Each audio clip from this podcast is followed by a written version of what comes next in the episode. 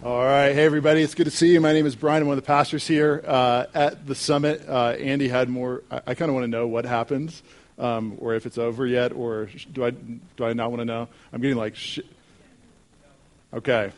Well, now that's all I'll be thinking about because I apparently I don't want to know about really bad news. Okay. Well, it's good to see you. My name is Brian. One of the pastors here. Um, you know, it's funny. A lot of times people ask me. Um, you know, did you always know you would be a pastor growing up? I'm actually kind of like the least likely pastor you would ever meet. Um, I thought I'd be like a, a football coach or a, um, I don't know, maybe like a, a, business owner or an entrepreneur. And I, and I, feel like I tend to actually read more kind of along those lines than I even do, um, you know, theology or philosophy. And um, I, over Christmas break, I got to do like a bunch of, of reading. And um, one, one of the kind of the ideas that really struck me as I was reading over Christmas break, as I was just thinking about the life of the summit, and just even for many of you, many of you are business owners and entrepreneurs as well, um, is that it's kind of counterintuitive, but that one of the most dangerous times in the life of any organization or business or church is actually in a time of tremendous success.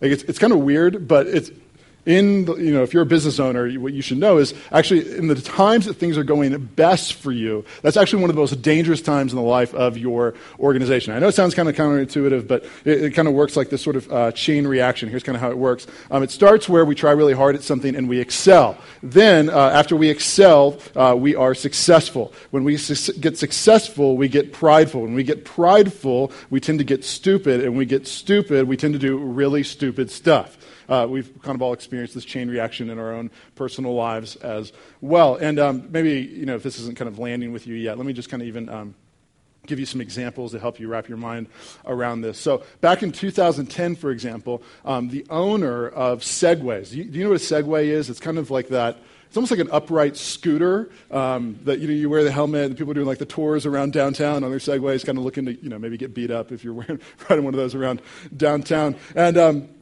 and so the owner of Segway uh, back in 2010 was very, very vocal about uh, how Segways were the mode of transportation for humanity in the future. Like, bikes are not as safe, walking is not as safe, driving a car is not as safe, no other means of transportation is quite as safe. The Segway is the safest, it is the wave of the future. And Segways became fairly well known, they're used in movies, they, they are tremendously safe. But, kind of ironically and sadly, back in 2010, the owner of Segway, kind of puffed up by his overconfidence in the safety of his Segway, actually drove off a cliff on his Segway to his death. Um, there's no kind of like clever way to make that happier. It's just what happened, and it kind of illustrates the point that I'm trying to make. Let's go with a happier one before you think about that one too much, okay? Um, back in the early 2000s, there was this company called Lifelock. It's still around, and, and Lifelock exists basically to protect people's identity, keep it from getting stolen. And in the early 2000s, they were kind of on the cutting edge of this. You know, identities get stolen on the internet, and the internet's getting bigger and bigger and bigger, and they were killing it. I mean, they are knocking it out of the park. And the CEO of Lifelock kind of got so uh, overconfident about how well he could protect people's identities, he launches this major ad campaign. You might remember it, where he not only puts his picture, uh, but also his personal information, like his date of birth and his social security number, on the sides of buses, benches, uh, billboards, basically challenging anybody and everybody to steal my identity. And you know what happened after a week? His identity was stolen 13 times. And they had to scrap the ad campaign before the company went out of business. And so over and over again, you kind of see this cycle where, uh, you know, we start off, we do well, we get successful, we get prideful, we get stupid, and we do really stupid stuff. Now, the reason I start with that is because as I think about our organization, the Summit Church, uh, 2013 was an incredibly successful year for us. We, uh, we about doubled in size. I think we grew somewhere around 85% uh, numerically. Uh, we experienced tremendous life change. Many of you in this room right now, um, when you think where you were a year ago, you were in a tremendously different place. You weren't just in a different place, you were a completely different person. And, and many of those stories are, are filling this room. Um, we've seen many of you uh, really have your heart break uh, for the city, and we saw people just kind of tangibly make an impact for felt needs in the city, kind of all over the place. Uh, we saw the church actually buy this building and the building in front of it. And, and if you had told me at the beginning of 2013 we would own not one, but two buildings in the heart uh, of the urban core of Denver, I would have said, you know, That's going to take more than a miracle. Uh, but God gave, it to that, gave us that as well. And so uh, 2013 was a year of tremendous success for us as a church. And, and it's not that we, you know, we, are scared of success. It's, it's not that we uh, avoid it. We will continue to relentlessly pursue success as a church and an organization. But we want to learn from those who preceded us and, and say, like, wisdom challenges us to, to be good stewards of the success. And we don't want to kind of fall into the normal cycle where we work hard, we get successful, we get prideful, we get stupid, and then we do really stupid stuff. And so I think really at the beginning of the year, it's a great time for us to, to return to the vision and values that have made us great as an organization in the first place. Now, the, the way that we're going to do this is we're going to take three weeks to look at the four verses we just read from Jeremiah 29, 4 through 7. Now, these aren't just kind of any four verses, but Andy kind of touched on this. These are, uh, for me, personally life changing verses, as well as for our church. Our church was birthed really out of the vision that's given in Jeremiah 29, 4 through 7. And, and kind of even to help you understand the backstory of this, back in the winter of 2009, I know that was a long time ago. Uh, I was in grad school. My beard was nothing but peach fuzz and, and stubble. Um, and I was trying to figure out in the fall of 2009, I was living in North Carolina, or in the winter of 2009, I was was living in North Carolina and going to grad school, and I was trying to figure out what am I going to do with my life? Have you ever like wrestled with that question? Like, yes, yeah, so we've all wrestled with this question. What are we going to do with our lives? Am I going to move overseas? Am I'm in a new city. Like, I really love baking. Should I open a bakery? Um, I'm not talking about me thinking that. Um, you know, some of you probably hypothet- hypothetically thought that before. And I'm trying to figure out what to do with my life. And, and I go to this conference at my school, and, and I hear this guy talk um, from Jeremiah 29, 4 through 7. He talks about an hour, and he talks about how um, this vision could potentially come alive, um, not just only in our lives, but in, in, in, the, in, the, core of cities that we love so much. And, and, I've never had an experience where God's like audibly spoken to me, or, you know, it wasn't like I stared up at the ceiling and said, like, Brian, go plant a church in Denver. Um, I, have never had an experience like that. But what I do remember uh, um, was that after that hour, I had a sense of clarity and calling in my life that just wasn't there before. And, I knew what I wanted to give my uh, life to. And, really, I think the birth of the Summit Church's vision uh, really took place. Um, in that moment. And so I feel like, kind of in light of the success and in light of how dangerous success can be, um, what's better to do than to return to the, the passage that kind of formulated what we do and, and why we do it uh, as a church. Now, tonight, um, what we're going to look at is the calling in this passage. Let me get the, the light here. The calling in this passage to be rooted in uh, the city, to be, to be rooted in the city. And hopefully, this is not new language. This was kind of the major thrust uh, of 2013 that we were going to be a church that puts down roots, that exists in the city of Denver for the good of Denver for multiple generations. But more than anything, what I want you to see was it wasn't like I read a book and it was like, we should do this. It wasn't like I just wanted. I, this is a biblical vision God gives his people in cities. And I want you to see it from Jeremiah. Now, uh, this book, Jeremiah, is a big book. It is, um, I think, 1,000 I'm not just doing this all the time in my head. I, I, read this this week, so I'm trying to remember it. 1,364 verses long, and we are going to read four of them. Okay, so it's kind, of, it's kind of important for us to understand the larger context of what's taking place in the book of Jeremiah. So, Jeremiah was written 550 BC. That's around 550 years before Jesus was born, and it was written by a guy named Jeremiah. Yes, you guessed it. And Jeremiah was a tough guy. He was a prophet. He was a man's man, grizzled. But he, he kind of got this nickname called uh, the Weeping Prophet. And the reason he was called the Weeping Prophet is because he wept so much for the task that God had given him. The task that God gave him was that he was called to go to the people of God and warn them, from, warn them for leaving the ways of God. So he would go to the people of God and he would warn them for leaving the, the ways of God. And so he would go to them and he would say, okay, you guys got, you better stop this. And, and, and they would say, no. And he'd say, you better stop this. And they would laugh. And he'd say, you better stop this. And they would mock. He'd say, you better stop this. And they would say, you're right, we should stop this. We're so sorry. And then they would do it again the next weekend over and over and over again until eventually they reaped what they had sown and the city was sacked. It was taken by a group of people called the Babylonians. The Babylonians. Now stay with me. This is all relevant. It's important, okay? Now, here's the deal is that you don't really have to have a whole lot of familiarity with the Bible to at least have some notion that the Babylonians are bad people, right? You, you, some, many of you are just like, I, I wasn't sure if they existed or not, but I do know that they're bad. In fact, a few weeks ago, I went to the Broncos Raiders Monday night football game, and I don't know if you've ever seen like a Raiders fan, but like all of them look exactly alike. And I was like, that's what a Babylonian would have looked like as they were ransacking cities. Like tremendously scary, just got out of prison looks on all of their faces. That's what a Babylonian would have looked like according to the history books that I read, or at least my own personal opinion. And they go in to the city of God and they take it over, they run it over, and they don't just rule it from afar, they actually take the people back to their own own city of Babylon. Okay? So they don't just rule it from afar. They actually go, they uproot the people, and they take them to the city of Babylon. And all of that is happening as the people come to this portion of Jeremiah, and they're trying to answer the question what does it look like for us to do life as the people of God in a city that's not our home? What does it look like for us to take our faith seriously in an environment where we're not encouraged to take our faith seriously. That, that's all that's leading up. And in Jeremiah 29, 4 through 7, is God's answer to them. Now, here's what I want you to do.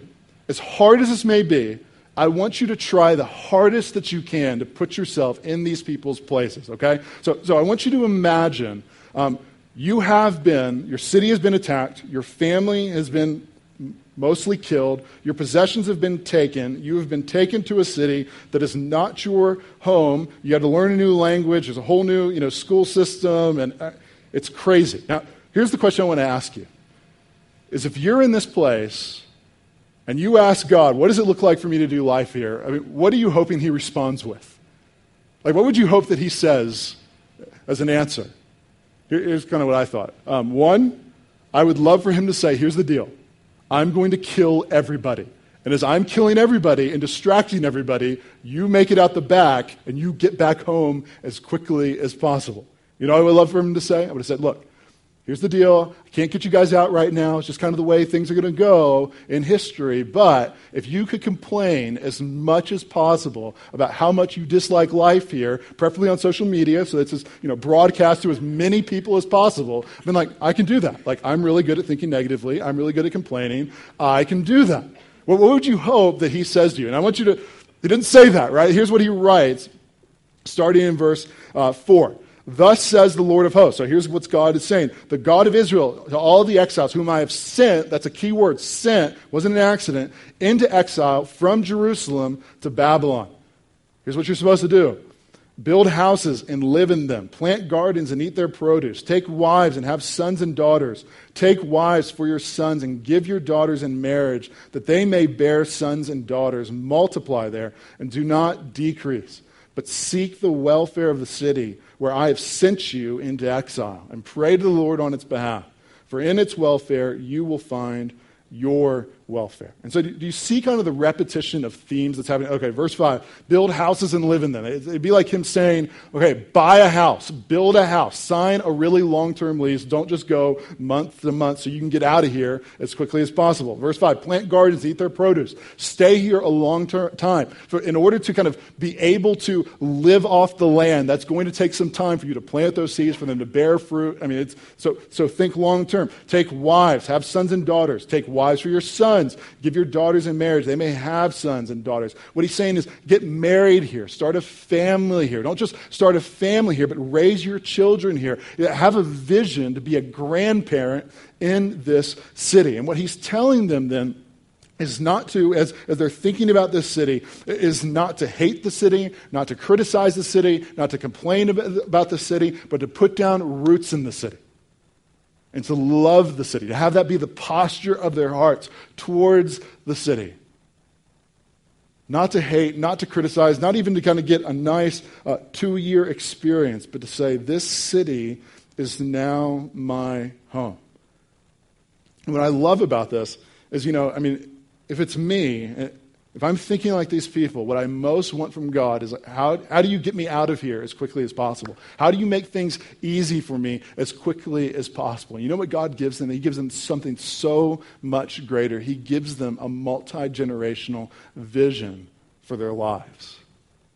A multi generational vision for their lives to say, not, not only this is how you're going to live, but this is how you're going to die. This is the great cause to which you were meant to give your life to.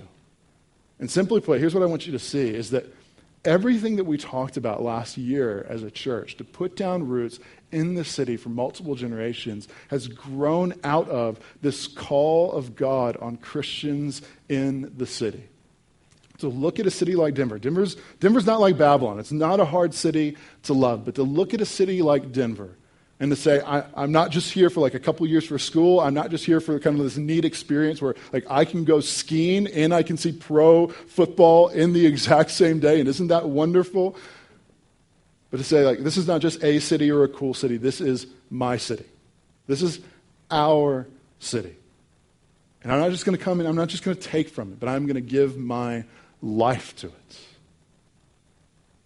the call remains the same. And here's the deal I understand that some of you are maybe new and this sounds weird, and I'm going to explain this. Um, I understand for some of you, um, you might still, you know, once, once, you, I mean, commitment scares you. That's kind of a four letter word in itself. And then when you start talking about like lifelong commitment, it's like, how do I get out of here as quickly as possible? Um, we'll talk about that. But before I even want to like explain this or defend this, more than anything, I want to celebrate this. I want to celebrate that last year this is what we asked God for, and He gave it to us. He gave it to us beyond what we could have ever asked or imagined. It was kind of this crazy vision to say, like, what would it look like for us to shift in our vision of what Denver is going to be, and, and to see all that He did, all that He did to make this dream a reality. And so we want to just celebrate. We want to thank God, like, thank you, Jesus, for doing this in the life of our church. But not only that, but I want to thank you as well. I mean, many of you, you shifted your vision in terms of how you approach the city. Many of you bought homes and signed long term leases and, and even said no to like better job opportunities where you could make more money somewhere else in the middle of nowhere. And you said no, like God has called me to this church, to this mission, to this community, to this city. And you, you, you took tangible steps to make that happen. Many of you gave unbelievably sacrificially. It cost you very, very much for us to be able to purchase this building in the fall. And so we don't want to just say, like, do more, try harder. We want to say thank you. Thank you.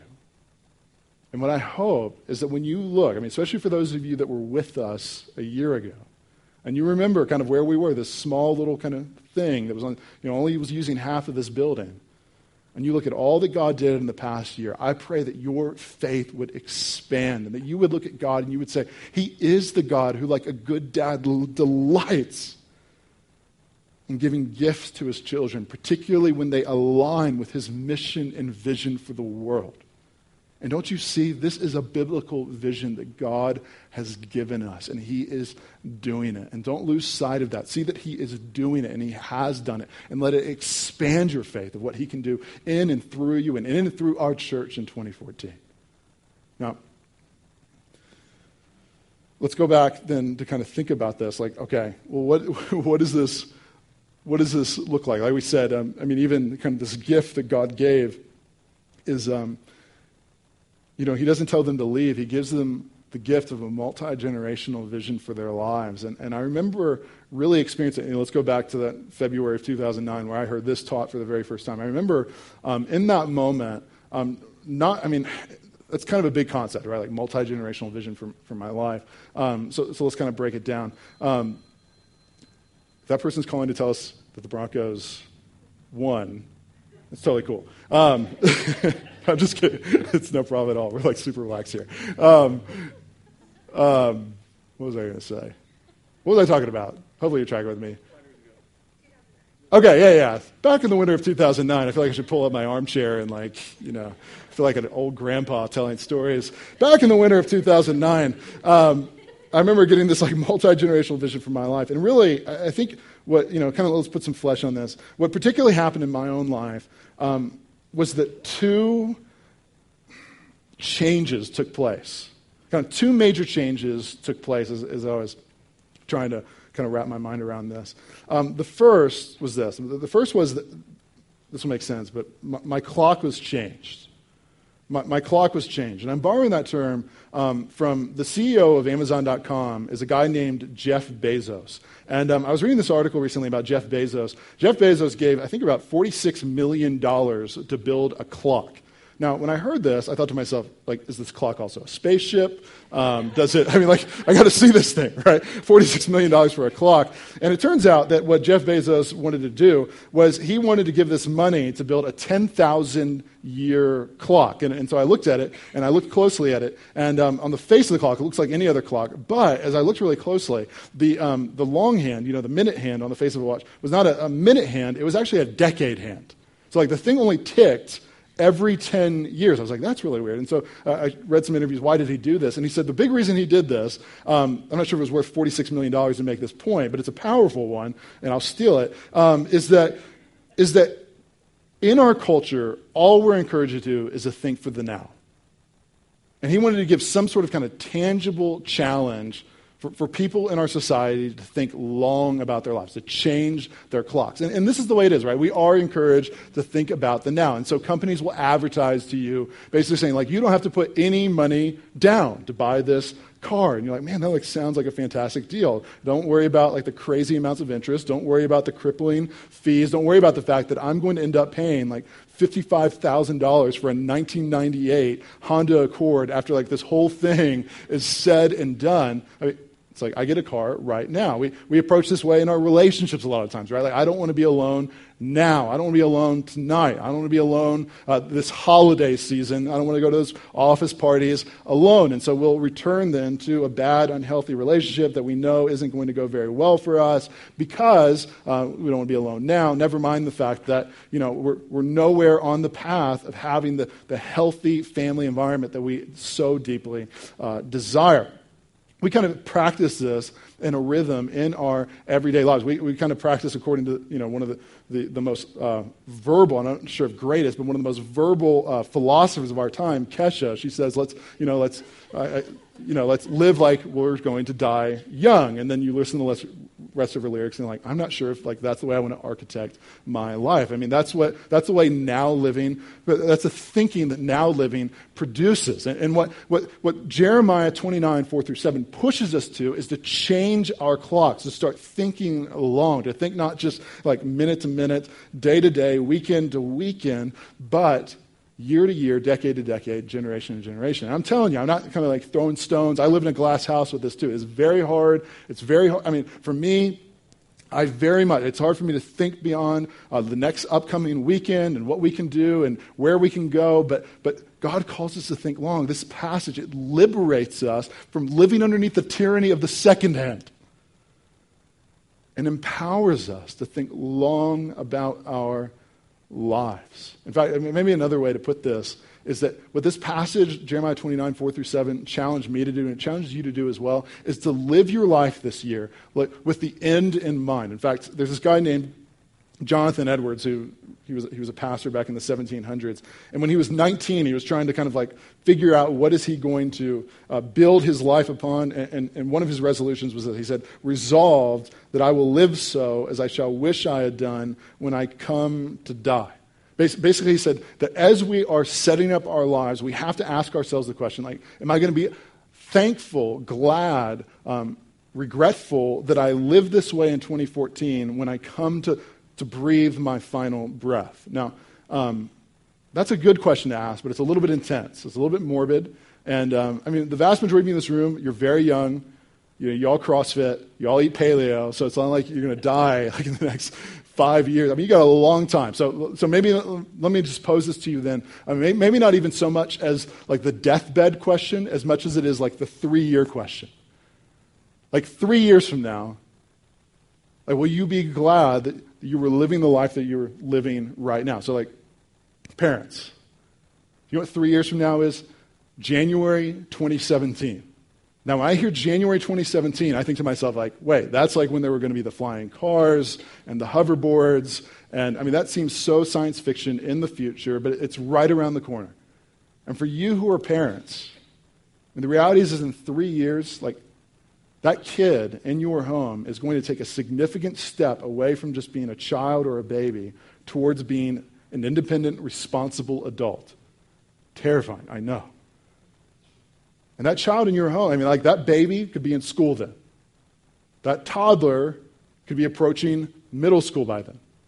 That middle schooler could be in high school. That high schooler could be approaching college. And, and the way that you're living right now and architecting your life, is it established with a vision of who that child is going to be and what your family is going to be about three years from now? It's the same way for those of you who uh, are single, dating, uh, mar- I mean, married without kids. I mean, the, the reality is, is three years from now, e- even for those of you who are single and you're not even connected to anybody, it would be so easy for you in January 2017 not just to be married, but to have a child as well.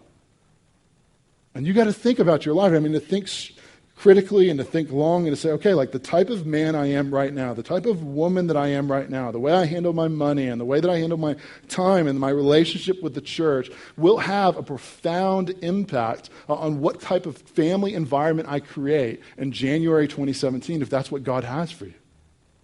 It's the same way some of you here that doesn't interest any of you, but maybe you're just here and you're like not where you want to be spiritually. And so maybe that means you're not a Christian and exploring Christianity. Uh, maybe that means you're looking for a church. Uh, maybe it means you just moved to the city and so you're kind of like trying a lot of different things. And you know, tonight was church night, and on Tuesday there'll be the running club at Wahoo's where you get a free um, fish tacos if you finish the 5K. That's a real thing, so um, you're welcome. And um, and you're kind of trying to figure out, like, what am I going to make my life about? And I would just challenge you to have a vision three years into the future and to say, like, okay, well, what are the practical things I need to be doing right now to ensure that I am the person, I am the husband, I am the dad, I am the friend, I am the employee, I am the church member that God calls me to be?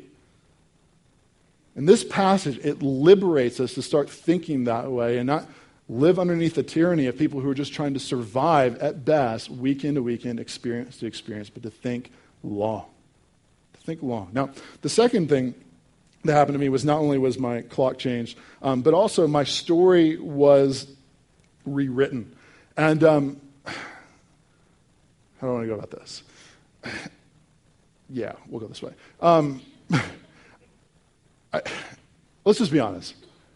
I think all of us, whether we realize it or not, have a certain story that we were expected to live. Um, from our up environment, from our upbringing, from the things that we watch on TV. We were, we were called to live, not called, encouraged to live a certain story. So let me give you a few examples in my own life. And um, this is just, this is largely Americans especially middle class Americans as a whole, which is where many of you come from. I, it would have been very, very easy, it would have been very natural to live a story of prosperity.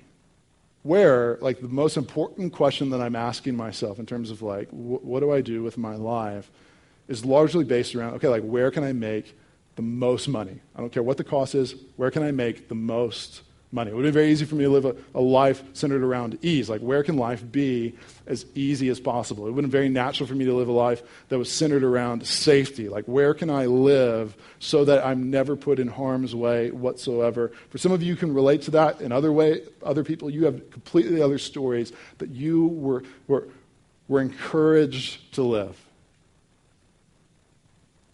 And I'll tell you what this passage does. What it, what it challenges us to do is to write a different story with our lives. To start having a, when we start thinking long, this is where it's connected, to start thinking long and ask ourselves, what if I wrote a different story than, I'm just throwing this out there, but it's a typical Denver story. Um, just moving here to the city because it seemed like a cool place to live, getting a couple years of experience, taking from the city, kind of sucking up all my experiences from the city like a mosquito. And then after I got my fill, like I fly off somewhere else to another city that's really cool and do the exact same thing there. Like, what if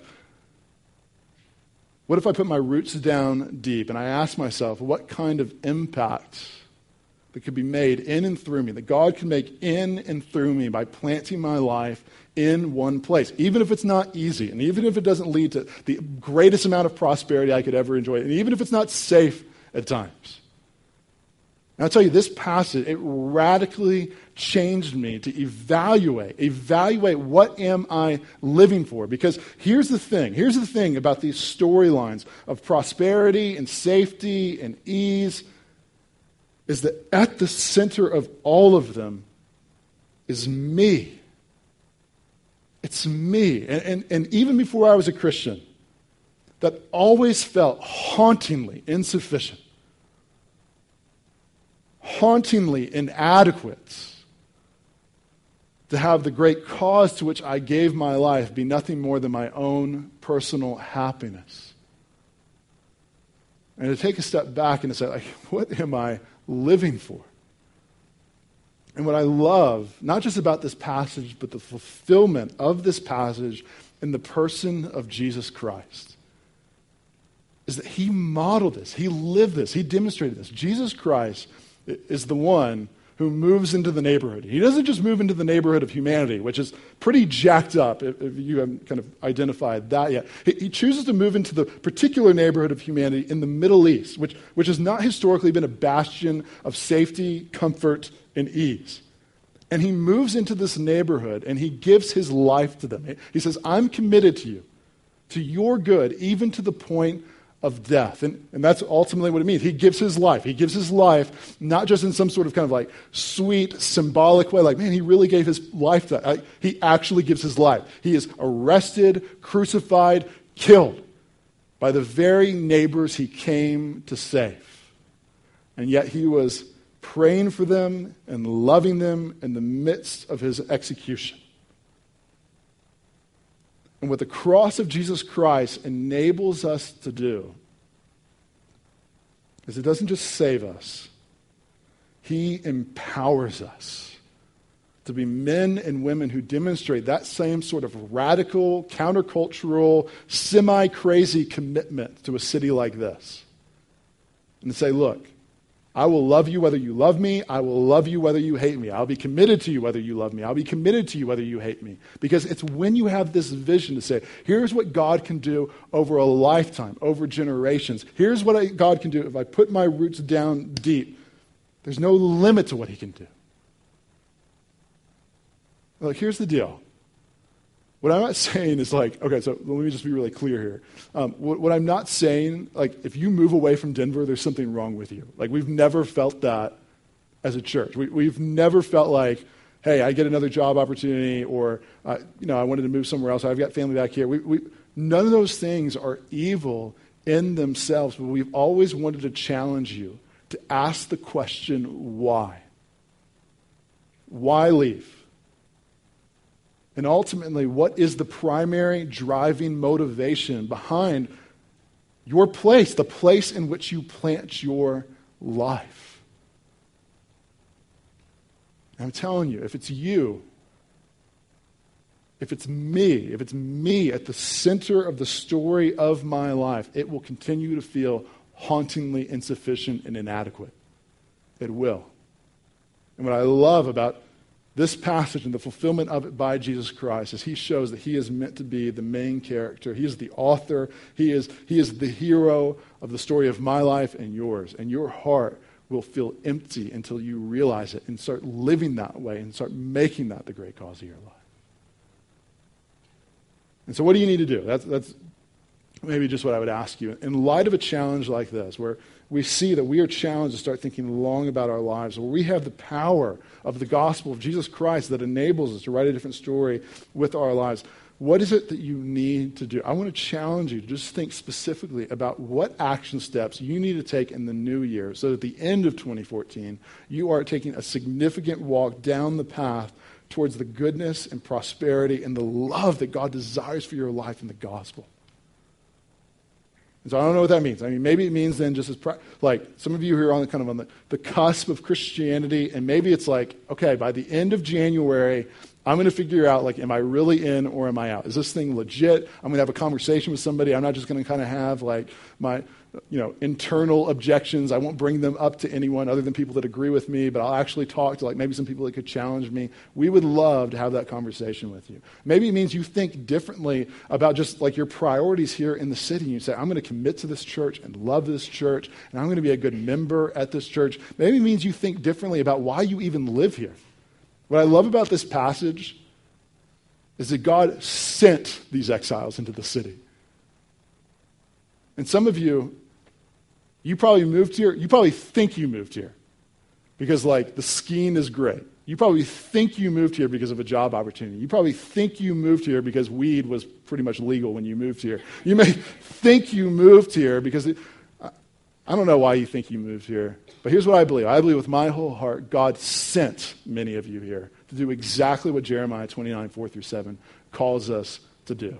And maybe it's just you asking, kind of just cracking open your heart just a little bit to that possibility. I'm not saying you sign on the dotted line and say, I'm here in 2051, but say, I'm open to that possibility. I'm going to start making some commitments, and I'm going to start giving my whole life away to the cause I was meant to give my life away to. So, we thank God for what He's done. We thank you for what you've done. Um, we're excited to keep working through this passage.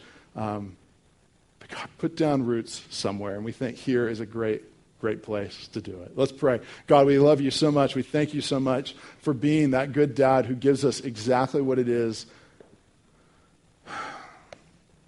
that we asked for last year. And we understand that a lot of times there are ungranted requests. We understand that a lot of times um, we don't get what we want. But God, expand our faith to believe that more often than not, you are the God who moves, especially when we are asking according to your will for this city. And so, God, I pray that we would be a people who continue to ask, and we continue to live, and we continue to give, and we continue to sacrifice, believing that your word is true. God, let this passage continue to be a foundation upon which we build ourselves. And let us be a people who are rooted in the city for the good of the city for multiple generations. We ask these things in the powerful name of Jesus. Amen.